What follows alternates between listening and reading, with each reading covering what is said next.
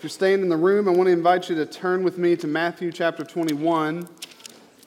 As was just read, we'll be walking through this passage on this Palm Sunday as we remember, commemorate Jesus' entry into Jerusalem and consider its significance.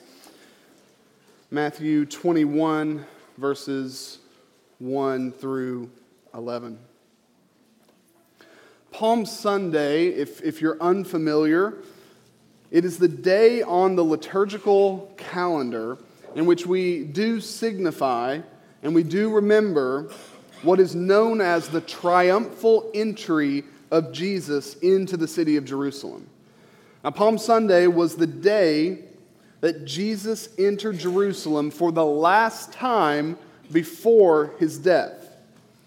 And, and, what we see, if, you're, if you are reading through any of the Gospels, we, we're in Matthew's Gospel, if you're reading through Matthew and you come to this place, what you notice is there's no turning back for Jesus once he enters the city of Jerusalem. Matthew 21 inevitably leads to Matthew 26 and Matthew 27, where Jesus is crucified. And by coming into Jerusalem, Jesus is showing us that he is fully committed to the eternal plan of God to save sinners through his death. So this day is really significant. However, Palm Sunday is a day that is full of apparent paradoxes. Apparent paradoxes all over this passage, all in this scene. Now, a paradox, if you're unfamiliar with that, it's, it's all it is is it's a statement. It's it's it's a logical um, um, element. It's a literary element, um, but it's a statement that contradicts itself. It's something that uh, has to be both true and untrue at the same time. So, for instance, you know, if you've ever found yourself saying something like this, nobody goes to Harvey's for lunch on Sundays because it's so crowded, right? Nobody goes there because it's so crowded. Like both of those things are true at once. Like, man, I don't know anybody that goes to Harvey's. And the reason is because you can't get a table. Everybody's there. Nobody's there and everybody's there. It's, it's just kind of a fun little thing that happens with logic and with uh, in literature. You'll see it all over the place. Now, when I use the word uh, paradox here, I'm referring to it a little more loosely. Just a little more loosely. Um, in the looser sense, a paradox can be a person, it can be a situation, it can be a thing that combines two things that are seemingly contradictory. So, for example, is Jesus' entry into Jerusalem glorious or is it humble? Both.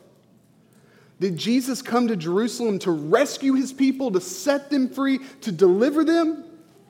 Or did he come to Jerusalem to be executed as an enemy of the state? Both. What about the crowd? Is the crowd's praise of Jesus appropriate or is it inappropriate? Both. Depending on your vantage point in the story, Jesus' entry into Jerusalem may feel lowly and meek, or it may feel triumphant and victorious. To fully appreciate what happened on this day over 2,000 years ago, we need to examine the paradoxes of this story. Doing so will leave us completely awestruck by the beauty and complexity and simplicity of Jesus and his reason for being in the city gates of Jerusalem on his way to a Roman cross. What's clear in this passage is that Jesus has come to Jerusalem as a king. He has come as a king. The question is, what kind of king is he? And what does this particular type of kingship mean for you and me? We're going to discover these things by examining three paradoxes. If you have notes, they'll be listed there if that helps you in some way. I will remind you, I would much rather you have a copy of God's Word open than have my notes open. So, uh, th- uh, what we want to get into your hearts are not, is not my take on this passage, but the Word of God itself. However, if the notes are helpful to you, we'll be walking through three paradoxes in this passage. And the first one is the paradoxical presence of the king. And the second is the paradoxical purpose of the king. And then finally, as a good Baptist, the paradoxical praise of the crowds. So there we go. Hopefully that's helpful for you. Let's consider them one by one. First, the paradoxical presence of the king. The first paradox that we encounter in Matthew 21 has to do with who Jesus is. If you read this passage honestly and you and you know you don't just kind of gloss over it because you're familiar with the story, it, it depends on how you look at it what you would say about who Jesus is, his identity. Matthew presents Jesus as a king who is both humble and glorious, both meek and majestic, both lowly and authoritative.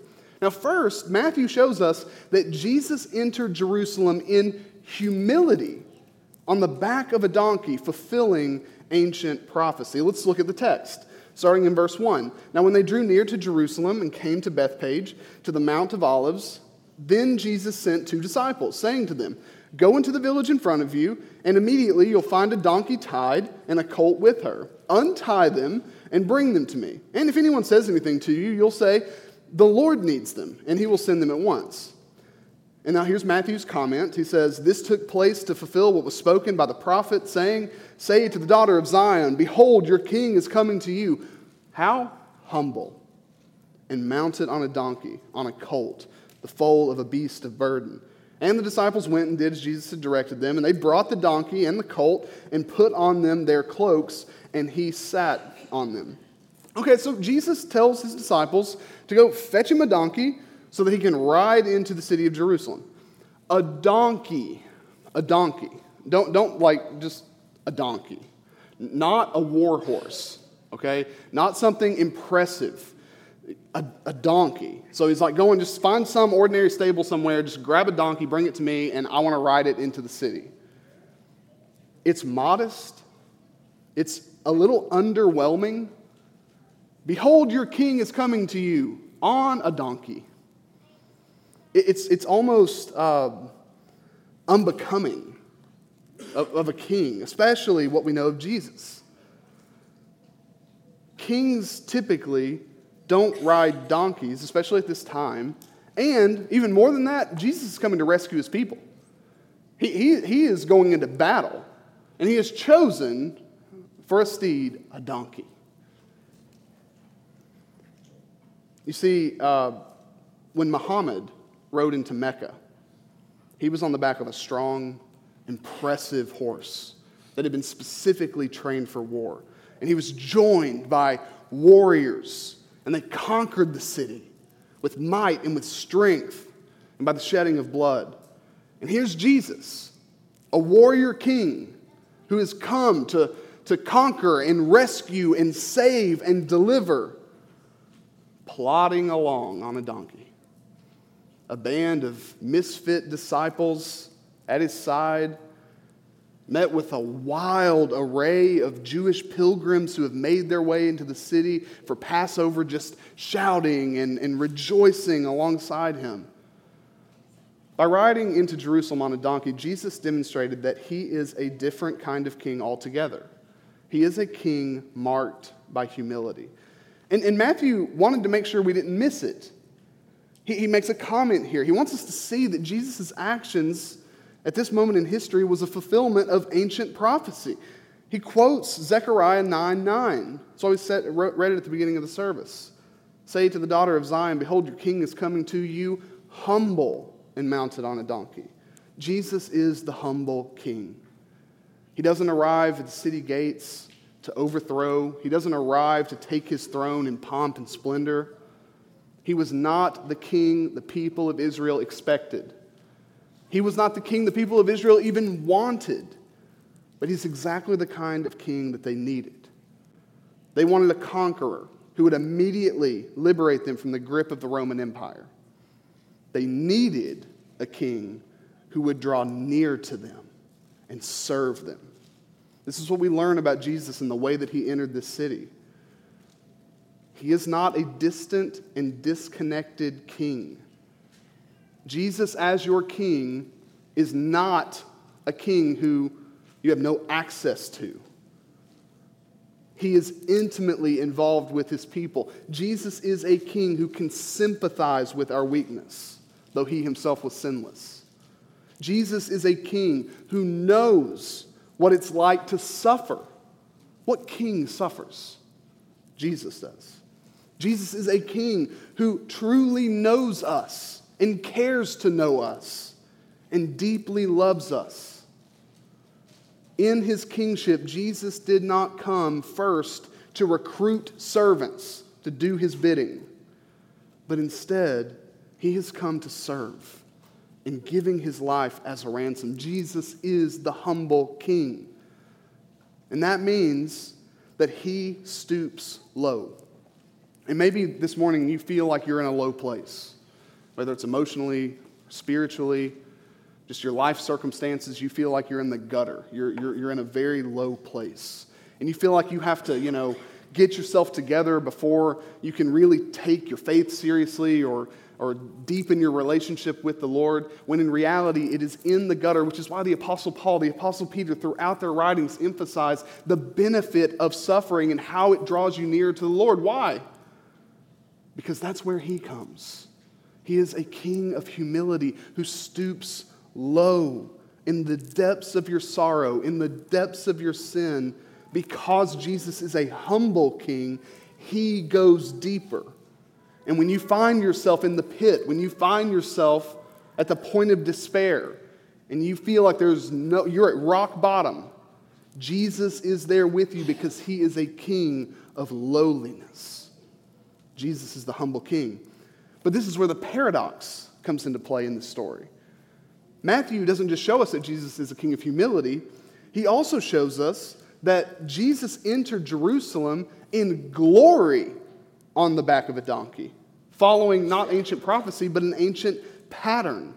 Now, here's what I want you to do I, want you to look at the same verses again. We're going to read them again, and we're going to change our vantage point. We're going to look at them a little bit differently now. Okay, so now, when they drew near to Jerusalem and came to Bethphage, to the Mount of Olives, then Jesus sent two disciples, saying to them, Go into the village in front of you, and immediately you will find a donkey tied and a colt with her. Untie them and bring them to me.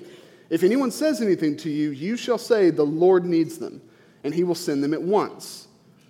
This took place to fulfill what was spoken by the prophet, saying, Say to the daughter of Zion, Behold, your king is coming to you, humble and mounted on a donkey, on a colt, the foal, a beast of burden. The disciples went and did as Jesus directed them. They brought the donkey and the colt and put on them their cloaks, and he sat on them. By riding into Jerusalem on a donkey, we're going to see here that Jesus is also demonstrating that he is the true Davidic king. Now, notice this different vantage point.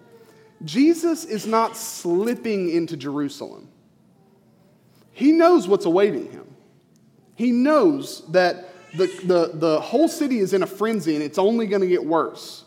And he doesn't sneak into the city, he boldly walks in and he intentionally orchestrates every event so that the message is abundantly clear your king is here.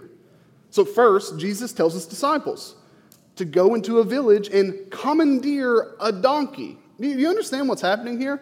Like we focus on the, the humility side of it so much, we don't, we don't get, you know, we got to switch positions, see it from a different angle. The man told his disciples to go take a donkey from someone. Like it was nothing. Just, hey, go into that village and you're to see a donkey there, take it. And if anybody tries to stop you, you know, I mean, the audacity, who would stop them? It'd be like somebody coming to your house and, and being like, hey, I'm going to borrow your car for a few minutes, okay? And you just, they just like hop in and start driving off. Like, oh, whoa, whoa, whoa, what are you talking about? Oh, it's okay. My boss needs it. My boss said that he needs your car, you know? That's, that's the equivalent of what's going on here. They're taking this donkey. And Jesus says, if that happens and they have questions, tell them the Lord has use of it. The Lord needs it. He's making a claim to his universal lordship. Do you see it here? Jesus is able to just casually tell them to go and take a donkey and bring it to him and not be concerned, like, man, like you stealing, Jesus? Like, you know, we can't just steal donkeys over here. Why is he not stealing the donkey? It belongs to Jesus because he owns everything. That's what we see in this passage from a different vantage point. Jesus is the universal Lord of heaven and earth. He owns everything from the galaxies he created to the donkeys that are in the next village. And so he demands its use because he has a right to. But second, again, different vantage point. Jesus wants to ride a donkey into Jerusalem. Why? It's not just to fulfill Zechariah 9 9 to show his humility, it's also to fulfill an ancient pattern that we see stretching back all the way to the days of King David. And we can't allow our familiarity with the story to cloud our vision here. Why does Jesus want to ride a donkey into Jerusalem? Why is that necessary? He didn't need it. You know, it's not like all of a sudden his legs quit working. He wanted to make a statement by riding into the city on the back of a donkey, and it wasn't just, look how humble I am. You see, back in 1 Kings chapter 1, there's, there's a story of another king who rode into Jerusalem on a donkey. Now, toward the end of, of King David's life, the time had come for a new king to take his place. He's, he's old, he's, he's going to die soon. And David's son, Adonijah, decided of his own accord that he wanted to be the next king. And so he essentially just tries to steal the crown. He aligns himself with a powerful military leader, an influential priest, and they meet together and they have this private coronation. And he is, you know, crowned as the king in this, in this little private ceremony. But the problem with that was King David had already appointed his son Solomon as his successor. And, and more importantly, God himself had promised that David's royal dynasty would continue through Solomon. So the question in the land who is the true king? Who's the true king? Is it Adonijah? Is it Solomon? What's going on here? So it's at this point we, we find in the story in 1 Kings 1 that the queen Bathsheba, she tells King David about, about her other son's plans, Adonijah, and it prompts David to hurry up the process of crowning Solomon. And so he gets together a prophet and a priest, and he brings this advisor along, and they go to anoint Solomon. But before they poured oil on Solomon's head, they placed Solomon on a mule. They placed him on a mule, which rode into Jerusalem as the crowds lined the streets and shouted, Long live King Solomon. And we read there, all the people went up after him, playing on pipes, rejoicing with great joy, so that the earth was split by their noise. You see the parallel here of what's happening with Jesus. He's making a statement I am the true Davidic king. Jesus is a humble king, but he is also a powerful king, an authoritative king who rides into Jerusalem confidently. And this is exactly the kind of king that we need. We need this paradoxical king. We need a king who is humble, who stoops low to come to us. And we need a king of power and might and glory to defeat our enemies and defend us against all that would harm us. Jesus is the true king. And anyone or anything else that tries to supplant his supremacy in your life is a phony. And that's why I love Jesus' confidence here. He knows who he is. And the opinions of the crowds and later the Pharisees, religious leaders, those opinions are irrelevant. Jesus says, by riding into the city in this way, I am the king. Deal with it. This is why I love Tim Keller. He famously put it this way When Jesus comes to any city or any body, he says, Crown me or kill me. Nothing in the middle.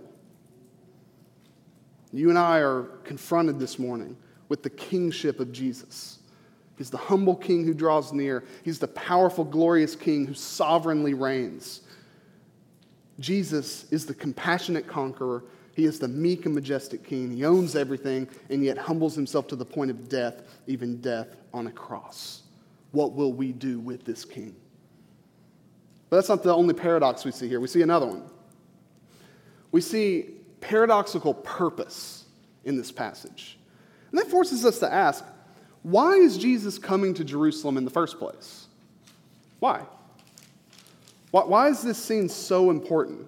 And I want to show you, I don't want you to rely on your previous knowledge. Back up to Matthew 20. So just look, glance over Matthew 20 and look at verses 17 through 19. And in this scene, Jesus is predicting his death. He's predicting his death now for the third time. He's done this three times, which, you know, highlights the confusion and, and uh, uh, misunderstanding that his disciples had and those who heard him teach had. But he's predicting his death for a third time. Matthew, he comments on this scene. He says, and Jesus, as Jesus was going up to Jerusalem, he took the 12 disciples aside, and on the way, he said to them, See, we are going up to Jerusalem. And, and I love how Matthew puts this. It's almost as if he's, he's letting us in on the scene. We can see it with our own eyes. Jesus with his disciples, it's almost like he's pointing. See? Jerusalem is ahead. See? We're going into the city of Jerusalem. In all of their journeying, and in the midst of all of his teaching and healing and all of the miracles, Jesus was all along, slowly but surely making his way to Jerusalem. Something awaited him there. And it was his ultimate destination the whole time throughout his ministry. And as Jesus was walking with his disciples on the way to the city, he shares what the city holds for him. Pay attention to it, as the disciples no doubt would have. See, we are going up to Jerusalem, and the Son of Man will be delivered over to the chief priests and scribes and they will condemn him to death and deliver him over to the Gentiles to be mocked and flogged and crucified. And he will be raised on the third day. And I guarantee you the reason that the resurrection was such a surprise to them, even though he had told them he was going to be raised three times over, is because they could not get over the confusion in their minds that Jesus said he's going to Jerusalem to die. How hung up they would have been on that. They got no problem going to Jerusalem. They're familiar with the scriptures. We're going to Jerusalem because he's going to set his feet on the Mount of Olives and he's going to conquer the Romans. And he's going to take David's throne back. And he's going to reign forever. And he says, See, there's Jerusalem. I'm going to die. It's a paradox. Because Jesus has just told them he has clearly entered Jerusalem to die. But the paradox comes in because the disciples are partly right, and the crowds are partly right in that Jesus has also come to save. The crowds, they, they hail Jesus as the long awaited Messiah with their cries of Hosanna. And the events of Matthew 21, it sets off a chain of events that would only lead to the death of Jesus. The authorities object to the praise of Jesus later in verses 15 and 16. And that sets off arguments between Jesus and Israel's powers in verses 23 through 46. And so once Jesus crossed the Mount of Olives and entered the city gates, his death was certain, but before the crowds flock around Jesus to praise him, Matthew adds this really specific geographical detail in verse 1 that he really didn't have to include. It's not like he was really concerned that we knew the exact spot he was in, other than to make a very important point. This is what he says in verse 1 Now, when they drew near to Jerusalem and came to Bethphage, to the Mount of Olives, then Jesus sent two disciples. You see, when we know from chapter 20 that Jesus is coming from Jericho, is coming from Jericho, and the villages of Bethany and Bethphage, they are the first permanent villages that you would encounter on the way to Jerusalem. So, in part, he's just telling them, hey, this is the way they're going. But by mentioning the Mount of Olives, Matthew is likely pointing us back to another passage in Zechariah. And we can be confident with this because he already is quoting Zechariah here, so that context is in his mind. Jesus crossing the Mount of Olives points back to Zechariah 14, 3 through 4. If you're not familiar with that, it, it reads like this Then the Lord will go out and fight against those nations, as when he fights on a day of battle. On that day, his feet shall stand on the Mount of Olives that lies before Jerusalem on the east. And the Mount of Olives shall be split in two from east to west by a very wide valley, so that one half of the mount shall move northward and the other half southward. Jesus is at least in part fulfilling this prophecy. He is God in the flesh. His feet stood on the Mount of Olives as he's about to make his way into the city and, and the, the beautiful imagery of the mountain splitting in two, giving reference back to what? What does that make you think of? Splitting in two. The Red Sea. The Red Sea splitting in two, which was for the purpose of what? Deliverance, salvation. So, this imagery of Jesus crossing the Mount of Olives to go and liberate his people and then bring them back through the mountain, which would be split in two. It's pictures and imagery of, of salvation, deliverance, and a new exodus that's, that's happening here. Salvation is definitely on Matthew's mind. That's why he quotes again from Zechariah 9 Say to the daughter of Zion, Behold, your king is coming to you. And what is he coming to do? He is coming to save you. And so it's clear Jesus has come to Jerusalem not just to die, but to save. But what do we do with this paradox?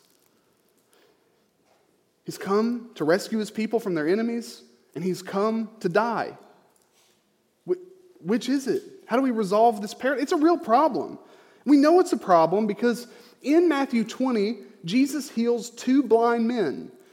And, and, those two blind men in Matthew 20, he heals them after they confess that he is the son of David. And that's when things really start to pick up with the crowds. That's when they really start to follow him closely because he's been identified as the son of David, and then he does a miracle by healing these men, and they believe he is the Messiah prophesied from Zechariah and Isaiah and other places in the scriptures. And that's why they give up their cloaks. You know the significance of that? Most of those people, they have one cloak. One cloak, tossing it on the ground. Just tossing it on the ground. It's, it's just complete devotion, complete allegiance, because they know that Jesus is the Savior King who has come to deliver them.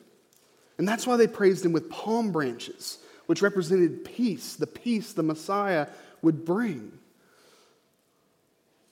But when Jesus was arrested and then flogged and then mocked and then put on trial and then pronounced guilty and then sentenced to death and then crucified, their hope was gone.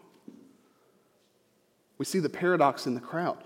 Their praises ceased, their joy replaced with sorrow for them, either Jesus could save or he could die, but not both. Now, what they didn't realize, what they didn't realize was that the only way Jesus could save them was by dying. This is the paradox of the gospel. The only way that Jesus can save you from your sin is by dying in your place. In coming to save as Messiah and reign as King, Jesus must die. In order to do what the crowds most desperately hoped he would do, Jesus had to do what the crowds most definitely never expected he would do. Their greatest need wasn't to be rescued from the present tyranny of Rome. Their greatest need was to be rescued from the tyranny of sin and death. And those enemies are conquered when Jesus stands in our place and suffers the death that we deserve and bears our sin on his shoulders and bears the full wrath of God against sin so that all who come to faith in Jesus are able to say, There is no condemnation for me now. Jesus rode into Jerusalem to die for his people and to save them. He's a different kind of king, a new kind of king. Most kings, they send others to die for the sake of the kingdom. Jesus is a king who was sent by God the Father to die himself for his people, to rescue them. Jesus is a king who sacrificed for his people, suffered for his people, willingly laid down his life for the sake of his people. He's a king who conquers his enemies by giving up his life. This king wins by losing. He kills death by dying. He defeats sin by being defeated. This is where we see that Jesus established his kingdom from a cross. The cross was his throne. Sinclair Ferguson, he put it this way Jesus had come to take his throne, but he had committed himself to begin his reign from a cross. His coronation was on a cross, his throne made of thorns, or his, uh, uh, his uh, crown made of thorns. The one who is expected to crush Rome is crushed by God's wrath. The one expected to reign through powerful political and religious overthrow, will reign through unimaginable physical and spiritual suffering and death. Jesus brings his people far more than we could ever ask or hope. The crowds wanted political liberation.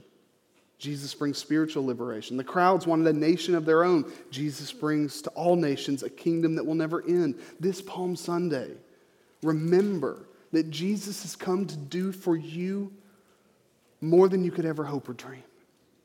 He has come to rescue you from those who would do you harm, sure. He has come to rescue you from a world full of sin, evil, and suffering, sure. But even more than that, his authority and his power and his reign and his humility, it goes deeper. He has come to set you free from sin's grip on your life. This is why he came to Jerusalem. He has come to deliver you from the sting of death. He has come to stand in your place, face the judgment you deserve. He has come to bear God's wrath. And in dying for you, Jesus has done everything that is necessary for you to truly and fully and forever live. Look no further than this King who has come to die and save. There's one more thing we see here, one more paradox. And it's, it's in the crowds themselves. The paradoxical praise of the king is what we see here. Now, I'm going to ask you a question. Um, a lot of Bible teachers ask questions like this, and I'm going to join them in asking you Where are you in this story? Where are you in this story? Where, where do you find yourself? And a lot of people, you know, you read the Bible, and especially narrative. This is, this is where you're prone to do it when you read a story. And you try to locate yourself in the story. Well, I see myself in David. I, I see myself in him. I see myself in the Pharisees, or I see myself in the crowds. Now, we're going to practice something, okay? Um, I'm going to ask you, where are you in the story? And all God's people said, nowhere right? Is that, what, is that what you would have said? Nowhere. You are nowhere in this story. I'm, I'm sorry, I built you up, brought you down. You're not in this story. This story is not about you. In our culture, it may be a good thing to say out loud from time to time, you know what? This actually is not about me. It has nothing to do with me. I'm not a part of this. This story has nothing to do with you whatsoever. The gospel writers are telling the story of Jesus. It's about him. It's not about the crowds. It's not, and it's certainly not about you or me. However, I do think from time to time we can appropriately identify with different elements of biblical narrative. And this time, I want to encourage you to identify with the crowds because I think if you do, it can reveal idolatry in our hearts. And it can help reprogram them to worship Jesus. So, okay, at least since the time of King David, I want you to track with me. The people of Israel had been longing and waiting for a figure that they called the Messiah to come and rescue them from their enemies and rescue them from sin and to reign on David's throne forever. And they desperately wanted Jesus to be this figure. And that's, that's well and good. And they had reason to believe that he was because he actually was. But the problem was they had a particular concept of the Messiah.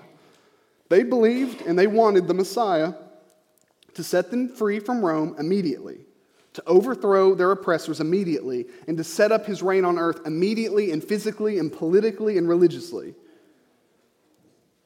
And that's why they praised Jesus with shouts of Hosanna. That's why they praised him, because they thought he was going to do that specific thing for them. You have to identify with them. They, they are praising Jesus. Is that good? Yeah, that's good. He deserves to be praised. You should shout Hosanna. He's come to save us. But they're praising him because they think that he's coming to do a really specific thing for them. And then when that thing doesn't happen, their praises diminish. And it's probably not fair to say these same crowds that were shouting Hosanna were shouting Crucify him. We don't know that. That just sounds good. That preaches, but it's not. It may not be true. So we don't know if that was the case or not. But definitely their praises ceased when Jesus died. It's not like they were getting around being like, oh, yeah, get ready. Get ready. We knew, we knew the Messiah would come and suffer and die, and it's all just getting started. No, their hopes were dashed against the rocks.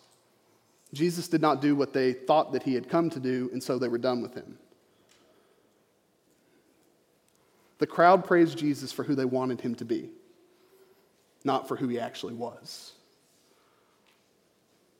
If you can't relate to that, you probably haven't thought about it too much. This is the paradox of their praise. It's both right and wrong. They, pri- they praised the right person for the wrong reasons. The praise was appropriate, it was just misguided. How easily we can find ourselves in this place. It's possible for us to praise Jesus and love Jesus for who we think he is or for who we want him to be, or because we think he's going to do a specific thing for us. Here's, here's some clues if, if you're creeping into this thinking. If Jesus is always on your side, he's always on my side. If Jesus never confronts you, if he never convicts you, if you don't read one single thing in the Bible about Jesus or his expectations for your life and say, man, I, I don't know about that.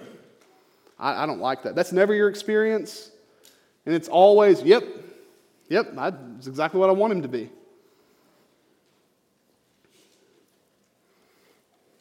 If Jesus, in your perception of him, sounds like you, looks like you, acts like you, thinks like you, lives like you, then the Jesus you worship may be less the real Jesus and more a God of your own making.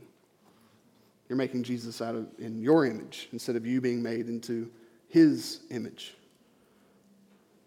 In our praise of Jesus, we must make sure we're praising the real Jesus.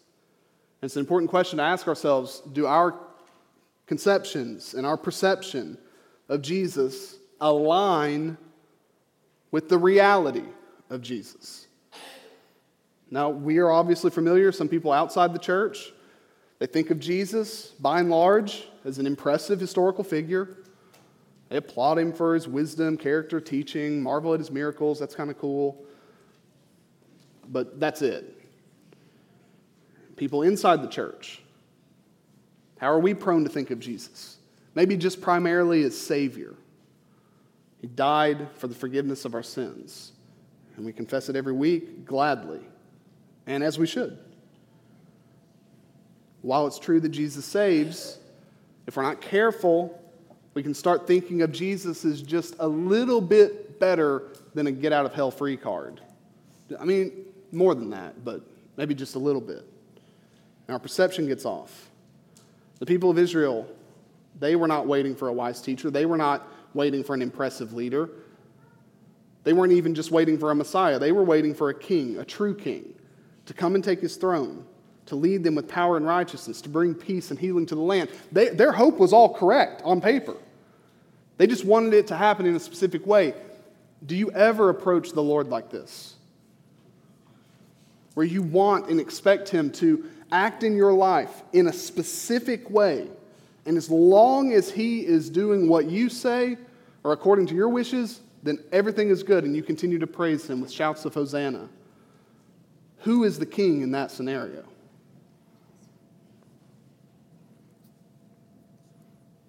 We don't need a wise teacher to show us how to live, because we can still find plenty of ways to mess our lives up. And we don't just need someone to come and take us away from our worst enemies like sin and death. We need a valiant king, a conqueror to come with compassion and might and overcome all that overwhelms us. I want to encourage you this Holy Week. I want to encourage you to think deeply and often about the person and work of Jesus. Meditate and marvel on the paradox of his presence in the city of Jerusalem as he's going about his business, his humility and his glory. Meditate and marvel on the paradox of his purpose for being in Jerusalem. That Jesus has come to suffer and die, and by suffering and dying, he has come to save you from sin and death. And then finally, meditate and examine your own hearts, the paradoxical nature of your own heart toward Jesus. And identify is my worship toward the real Jesus that I find on the pages of Scripture that walked the city streets of Jerusalem heading toward a cross? Or is my Jesus something that I've created myself, an idol of my own making. Jesus has come as a humble and glorious King to save us from our sins. Let's praise this compassionate conqueror.